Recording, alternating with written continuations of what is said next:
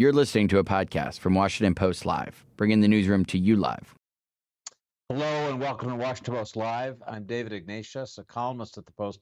Today I'm joined by Michael Vickers, who's had a remarkable career stretching from being a Green Beret to a CIA officer to a senior Pentagon official. He's written a quite extraordinary new memoir called By All Means Available, which is one of the best uh, Cold War memoirs of its kind that I've read. We'll get to the book in a minute. Uh, first, welcome, Mike. Thank you for joining uh, us. Thank you, David. Pleasure to be with you. So, uh, as I said, we'll, we'll, we'll dig into the book in a minute, but I want to start with some today questions on the news, if I can, which are, are, related to many of the themes that are that are in this book, but come out of President Biden's visit uh, tomorrow to the NATO summit at, at Vilnius and the war that's taking place in Ukraine between Ukrainian and, and Russian forces. Um, I, I want to ask you uh, to begin by uh, going to something you say in your book powerfully, which is that uh, in any engagement of American forces, it's important to have a strategy to win. Uh, you underline that in, in different places, thinking about uh, Afghanistan, combating the Soviets there, many other instances. So let me ask you bluntly and directly do you think we have a strategy to win in Ukraine? I hope so, and I, I, I, think we're on that path. But you know, there's a difference between saying we'll uh, support them as long as it takes and that we really want to win. And one of the things that you see in very very successful campaigns and wars is that we achieve a form of escalation dominance. That is, we uh, up to a certain level, uh, at the tactical level, conventional level, we out escalate our adversaries. We did that in Afghanistan in the 1980s. We did that against Al Qaeda with our drone campaigns, uh, where they didn't really have a good response. And we've held back some things in both scale and the speed with which we've delivered in Ukraine, uh, delivered a lot of capability to them, but there's uh, things, fighter aircraft, uh, long range surface to surface missiles. I was very pleased by the recent decision to see the uh, cluster munitions provided. I thought that was a great decision by uh, President Biden. But uh, I, I sure hope we're in it to win it. So we seem sometimes to have the opposite of escalation dominance, namely, uh, escalation anxiety. We, we, we, every time the Russians make a statement about possible use of tactical nuclear weapons or some other euphemism, there are sh- shudders almost uh, audible in Washington. Uh, do you do you think that we are needlessly worried about escalation and thereby, thereby giving the adversary here that uh, dominance and, and control of, of the of the strategic situation? Yeah, that's a great question. So, you know, against a nuclear equipped state, you have to take the threat of escalation seriously, of course. But it's something we dealt with in the Cold War, you know, should, uh, God forbid, general war have ever come, um, that you would have to deal with those threats. And the great value for the Russians, as you've seen in Ukraine, is to threaten the use of these weapons rather than actually use them, which would be of marginal utility and have a tactically and have a lot of downsides strategically. And so I do think um, we've ceded some escalation dominance uh, to the Russians, but as we've learned, we've upped the ante, and I, I hope we continue on that path. Uh, and I'm going to put to you directly the question that, that people often put to me, Mike. Is the administration being too timid in Afghan in uh, Ukraine? Well, timid may be too strong a word, but I think it has um, been reluctant um, to escalate in time or in sufficient scale. Uh, but it's eventually got there. You know, the administration has generally done the right thing. It's just it's just done it too slowly and at perhaps um, not enough scale. So, as you know, tomorrow the summit will open in Vilnius, Lithuania.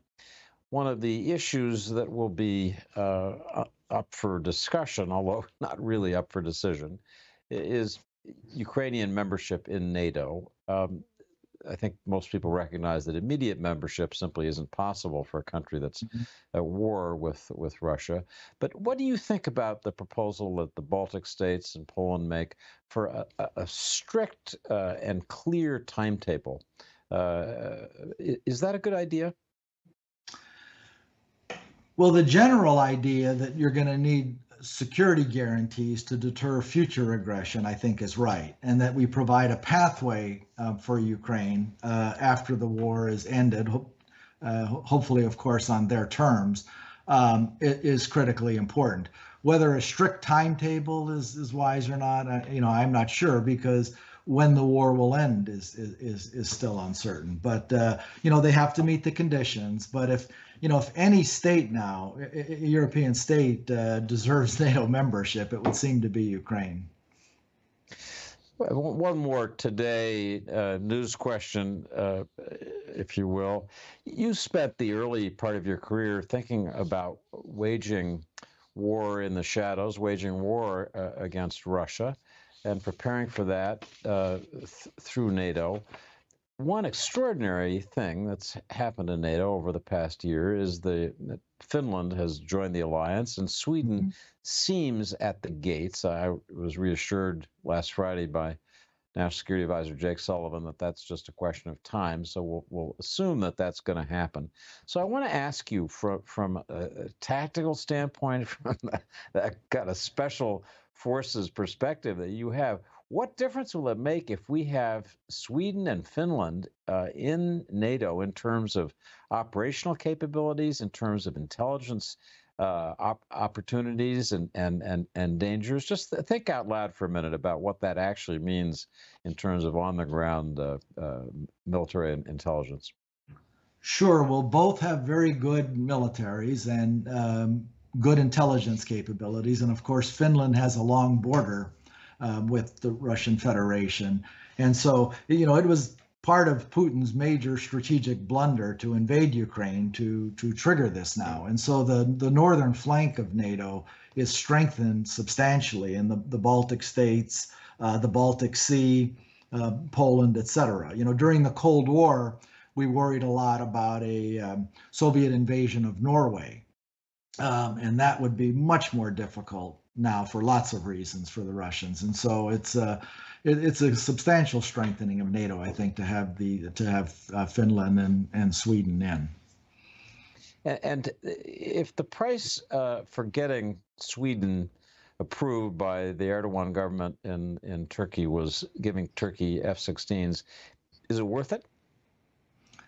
Yeah, I think the uh, F-16s are worth it. Now, Erdogan has also raised the issue of EU membership, you know, which Turkey has wanted for some time and has been denied, and so that's a separate problem that I think uh, has to be dealt with by the European Union. But uh, you know, NATO will be stronger with Sweden and stronger to have um, Turkey um, fully fully engaged in NATO.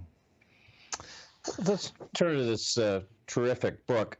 Um, some of the most vivid passages uh, are about your early days, uh, 10 years you spent uh, as a Green Beret in Army Special Forces. One passage that especially struck me, forgive me, uh, I'm going to quote here. My favorite part of the room cleaning, tra- room clearing uh, training was diving headfirst through a window and coming up shooting and I, I, try to think what person do I know in Washington who could write that sentence and probably actually mean it. There's another part of the book, uh, Mike, where you have an absolutely uh, hair-raising description of, of free fall parachuting uh, when one of your colleagues mispacked your parachute. So I ex- say this just so the audience will know this is the real deal. Somebody says in your book that uh, you sure don't look like James Bond, words that effect, but you actually were. And I want to ask you just to, to share with our viewers a little bit about what it's like to actually be in these lethal, um, uh, uh, you know, uh, hair trigger situations where where you're you know you're you're in free fall parachute uh, fall and you're tumbling around and your chute isn't it doesn't seem to be packed right. Just talk talk about the the real life of mike vickers.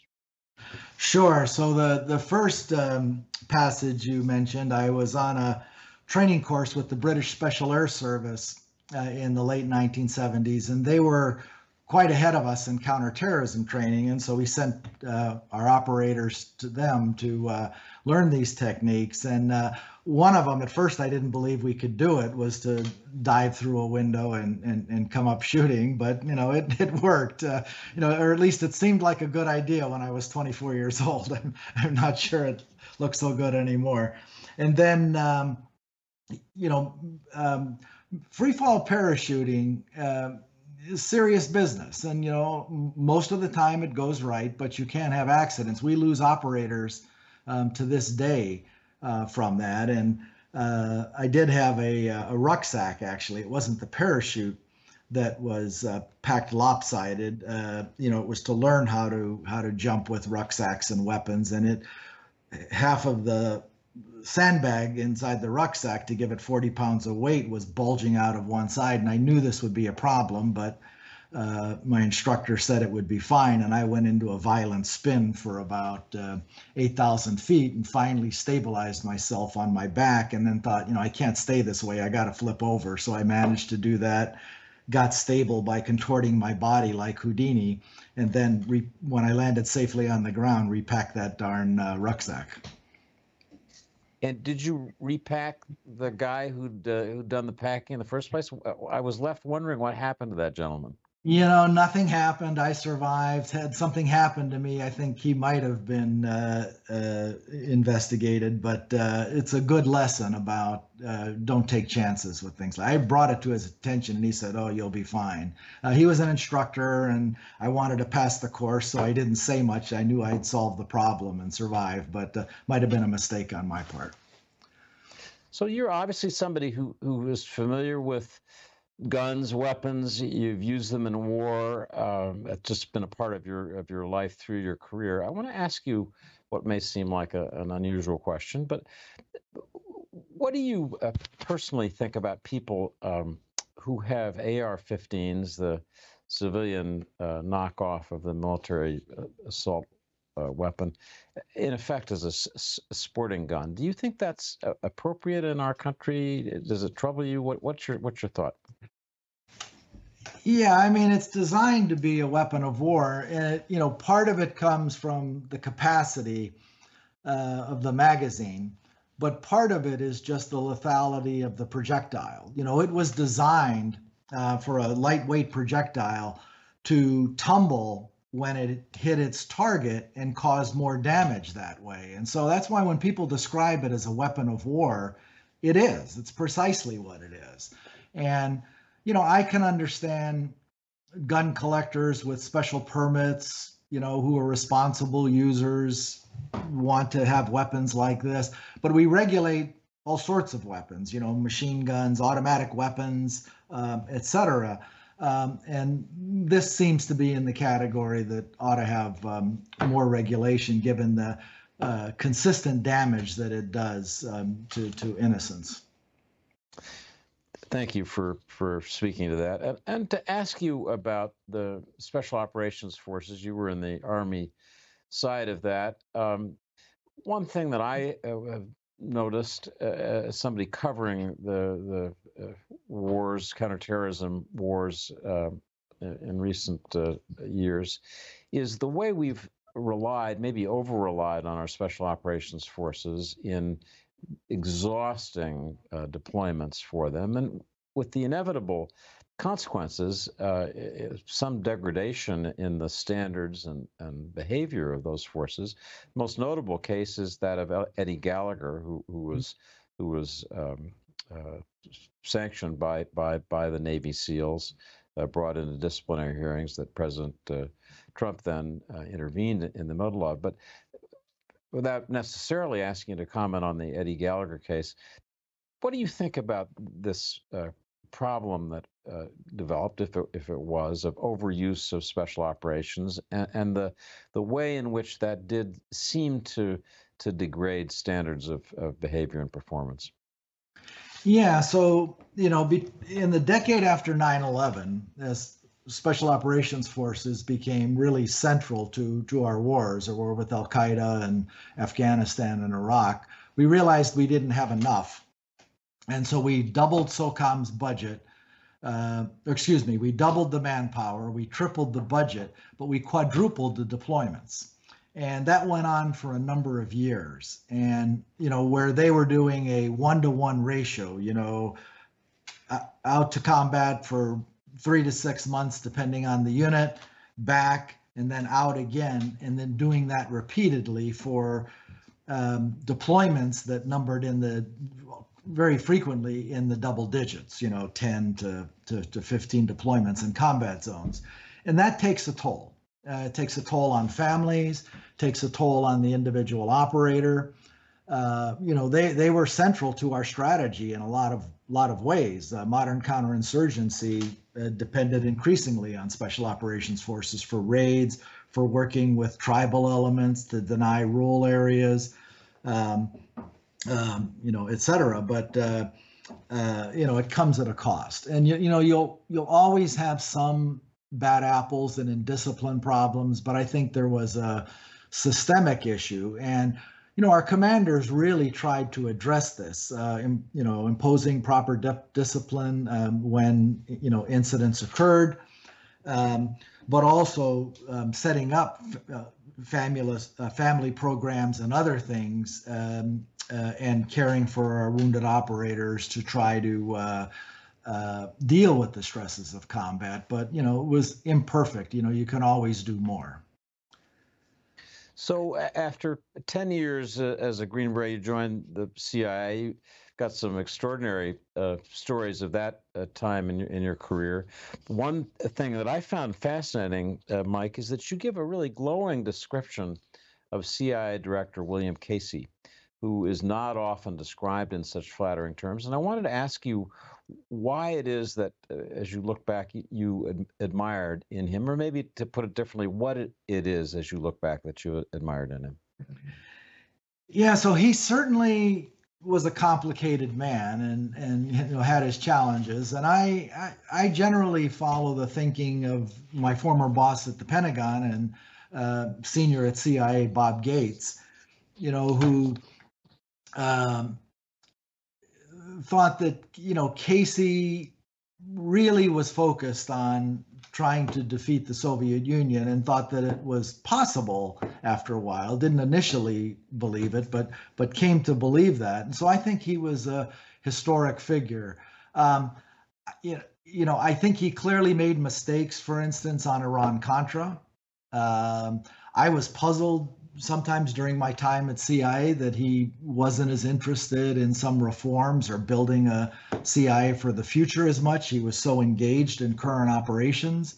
Um, but on balance, I think he was an, a very important director at an important time. Um, when I look at the uh, history of CIA and the directors and what they achieved, it's hard to deny his uh, his achievements. Thinking back on those Casey days, um, uh, and as you as you say, Casey wanted to kill Russians. He wanted he he wanted to win the Cold mm-hmm. War. He he wanted an end to to, to Soviet domination around the world, and he and he fought the, the wars necessary to, to to do that. Do you think that the agency has become more risk averse since then? And if the answer is yes, as I'm sure you think it, it is, is that a good thing? So I think risk aversion, you know, is somewhat of a uh, a function of the political climate, and when you know sometimes you go too far, then you overcorrect, um, and so there's periods when you know we're really on the strategic offensive. Um, during the 1980s, during the 1950s, uh, after 9/11 and then there's some you know often followed by periods of retrenchment. And uh, you know so i think there's things that the current generation of officers can learn from previous periods of uh, uh, initiative and you know as the romans would say fortune favoring the bold. Um, but you also need to have very disciplined tradecraft and and um, uh, you know do what's feasible and not um, reckless. You know, the the history of covert action is you have some spectacular successes, really extraordinary ones. You have uh, a lot of modest successes, and then you have some really spectacular failures. And the failures sometimes outnumber the uh, the successes, and so it's a you know it's a difficult business or a risky business, but you can't win if you don't um, if you aren't bold. So let's let's talk about one uh, example of, of boldness, and that's Afghanistan and our program to help the Af- Afghanistan Mujahideen who were fighting the Russians. Anybody who's seen the movie Charlie Wilson's War, uh, although they may not know your name, they they know your character. You're you're the you're the smart guy. You're the whiz kid at CIA who figured out how to develop for the Mujahideen a winning strategy using Stingers, these shoulder fired anti aircraft missiles. And lo and behold, a couple years later, the Soviet Union was out of Afghanistan, and a couple years after that, there wasn't any more Soviet Union. It's a, it's quite a story. So I want you just to, to go to the heart of that and the, the, the moments at which you began to think, you know, we can do this differently. And rather than fighting for a draw, uh, we can actually give these people the ability to win this war. Sure. So I was very fortunate. Um, at the time I was given the job, uh, the agency's budget for this program had been quadrupled, uh, largely by Congress and particularly by uh, Congressman Charlie Wilson, who was on the House Defense uh, Appropriation Subcommittee. You know, the agency had asked for a 10% increase in budget, and it got a 300%, which is not your everyday occurrence in government. And so, and then I had two bosses, the chief of all of South Asia and the chief of the Near East and South Asia, who uh, believed in me fairly early on and, and progressively as the strategy seemed to be working. So, you know, the first thing was if we have quadruple the resources, we ought to relook at our strategy and see what we could do. And then uh, one thing led to another. A National Security Council uh, directed review changed our objective with a lot of input from CIA, from um, uh, just imposing costs on the Soviet occupation to driving them out to try to uh, uh, go for victory uh, by all means available. That's where the title of my book comes from. Um, and then um, as we did the calculations and saw that we were having great success and our surge was uh, exceeding Gorbachev's surge in 1985, we added more and more to it, more sophisticated weapons, and then asked Congress to essentially double our budget again. So it went up by a factor of almost 12 within 12 months. So it was a big, big escalation in both scale and speed, as I talk about. And it kind of at each step of the way, I thought, what's necessary to make this work? In some cases, was winning arguments in Washington. In other cases, it was with our foreign partners to get the Saudis to match us again dollar for dollar as we did this big increase to get the Pakistanis, the frontline state, to go along, uh, to get the Chinese uh, and, and, Egyptians and others to go along, uh, the British to start supplying more sophisticated Western weapons, and eventually the U.S. And so it took all those things.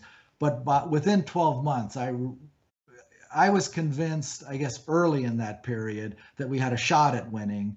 And then by the end of that period, by the end of that year, I really thought we were going to win it's it's a heck of a story. I urge people to to to read it. So, suppose President Biden uh, gave you a call uh, after he gets back from Vilnius. He said, "says uh, Mike, I was reading your book on a plane, and I want you to give me, you know, one or two ideas." To augment our strategy in Ukraine that can make this war more effective so that we can end up with a kind of success that you experienced in Afghanistan. How would you answer that? Yeah, so I think it comes down to again um, scale and speed and trying to achieve um, within a realm escalation dominance. And so what we haven't, again, I think the cluster munitions was a very good decision for two reasons. One, to give them more artillery, which is critical, but two, to help the counteroffensive break through Russian lines, which are, you know, really dug in with minefields and artillery. And you, you know, you got to get their heads down um, if you're going to break through. Um, but there's other things we could be doing that we haven't decided to do. The so-called Army Tactical Missile System has a range of almost 200 miles. Uh, we haven't supplied that. We could. Um, longer range surveillance drones with weapons. Uh, we've considered that, haven't supplied that. That would let them see deeper into Russian territory. Um, and then, um, you know, the fighter aircraft, which are on the way, but I would be doing everything I could to, to speed that up in quantity. You have to have, you know, we wouldn't fight without local air superiority. And, you know, asking the Ukrainians to do an offensive against a dug an opponent like that is like asking him to fight 1918 style. So I would I would get them into the post Desert Storm era, and uh, then I think they'd have a great chance at taking their territory back. And I, I have to ask you, as a, a former CIA uh, case officer, uh, tell us what you make of of Yevgeny Prigozhin's I'm going to use Putin's words here, armed mutiny. And the, the fact that he's, he apparently is still in Russia, he's apparently, according to the Washington Post today, still talking to Putin. He's checking out his guns and money in St. Petersburg. What the heck is going on here? What's what's your That's take on this? So it's a great question. So I think you know they've lost across the board. It shows you know Prigozhin is certainly um, lost some of his power at least, uh, and Putin has been shown to be weaker than many believed. Um, I think the reason he's still around and they're having these meetings and negotiations is Putin knows he needs Prigozhin's troops. They've been kind of the shock troops of his, uh, these mercenaries have been the shock troops of um, Russian operations since they, you know, have concentrated on the east and uh, he still needs them. And I, my guess, my hunch, I, I don't know this, is that while they've pledged their loyalty to Putin, they've made it clear they're going to fight, uh, you know, as long as they're intact and maybe bad things don't happen to their boss. You know, I'm sure Putin would like to kill Prigozhin, and he and he just doesn't think it's in his interest right now. Fascinating answer, best answer I've heard yet. So. Um, want to close with a question from uh, an audience uh, member uh, in Connecticut named uh, Ramunas Bigelis, and forgive me if I mispronounced that, uh, who asks, how has the Ukraine war redefined the strategies and roles of the CIA, which I, I, I take to mean uh, what role is the CIA playing in Ukraine and what role might it play? Um, so had the Russians um, successfully taken Ukraine, where you had a resistance, then the president might have had a choice between a covert operation to support the Ukrainian resistance uh, or, or, overt military, and he might have gone the covert route as we did in Afghanistan. But given the Ukrainians held, you know, this is really uh, a conventional war that we're um, supporting, and so. Um, CIA's role, you know, is more in the intelligence realm than the the the secret war realm. Uh, you know, this is more of a DoD led effort than than CIA, though CIA has an important role to play. But all sorts of intelligence and uh, you know and things you can do. You know, one of the great strengths of CIA is a handful of people can make a difference sometimes. Um, you know, going where others cannot go and. Uh, uh, so I would I would expect that uh, they're they're doing some of that too. But uh, intelligence has been very important source of advantage uh, for the Ukrainians. A lot of it coming from open sources, the the commercial satellite constellations and um, commercial uh, drones, et cetera. But you still need someone to help fuse them and everything else. So we've come to the to the bottom of, of the of the half hour.